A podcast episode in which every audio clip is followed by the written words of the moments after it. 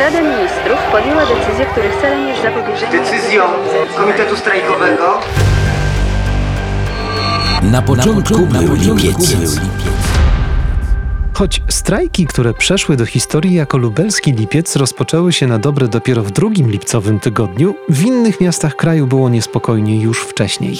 Czy zatem do Lublina i Świdnika docierały informacje o tym, że w zakładach pracy innych miast kraju trwają już bądź właśnie rozpoczynają się strajki?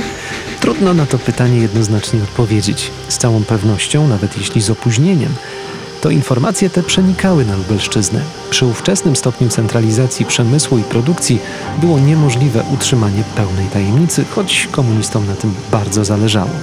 Pamiętajmy, że dwa dni wcześniej, tego samego dnia, kiedy weszła w życie nieogłoszona oficjalnie podwyżka cen niektórych artykułów mięsnych, zaczął strajk warszawski Ursus. Pracownicy byli oburzeni cenami, jakie zastali w zakładowej stołówce i postanowili się temu sprzeciwić.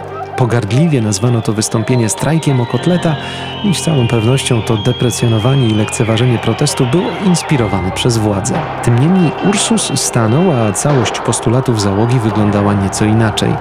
Jak wspominał po latach działacz opozycji Zbigniew Bujak, wówczas pracujący w Ursusie, postulaty były w zasadzie tylko i wyłącznie płacowe, ale był tam taki postulat dodatku drożyźnianego. Najważniejsze było jednak to, że kiedy przedstawiciele jednego z wydziałów Ursusa zastrajkowali i dostali podwyżkę, koledzy z innych wydziałów pomyśleli, dlaczego my nie spróbujemy.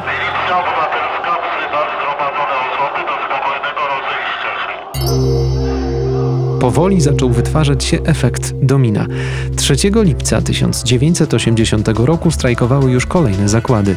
Zakłady spirytusowe Polmos, zakłady garbarskie Syrena, fabryka lamp kineskopowych Zelos w Piasecznie, zakłady remontu obrabiarek Ponar Reso w Żyrardowie. Tego samego dnia w Ursusie zawiązała się specjalna komisja robotnicza, która miała walczyć o wspomniany dodatek drożyźniany. Wszędzie podnoszono także postulat cofnięcia wprowadzonych od 1 lipca podwyżek. Jeśli ktoś jednak na Lubelszczyźnie łudził się, że w prasie przeczyta cokolwiek na temat bieżącej sytuacji w zakładach w kraju, srogo się zawiódł. Wiodąca lokalna gazeta z uporem krzyczała na pierwszej stronie nagłówkami dotyczącymi spraw polityki światowej. Można było przeczytać m.in. o drożyźnie na stacjach benzynowych we Włoszech czy konflikcie w Angolii. Kiedy wzrok czytelnika trafił w końcu na małą rubrykę zatytułowaną W zakładach pracy, mógł zapoznać się z informacją o kolejnym sukcesie. Tym razem zakładów przemysłu dziewiarskiego Mewa w Biłgoraju, które jedną czwartą tegorocznej produkcji przekazały na eksport.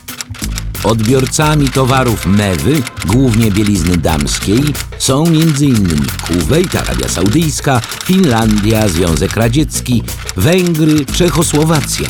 Tak dużych zamówień eksportowych jak w bieżącym roku zakład nigdy dotąd nie realizował.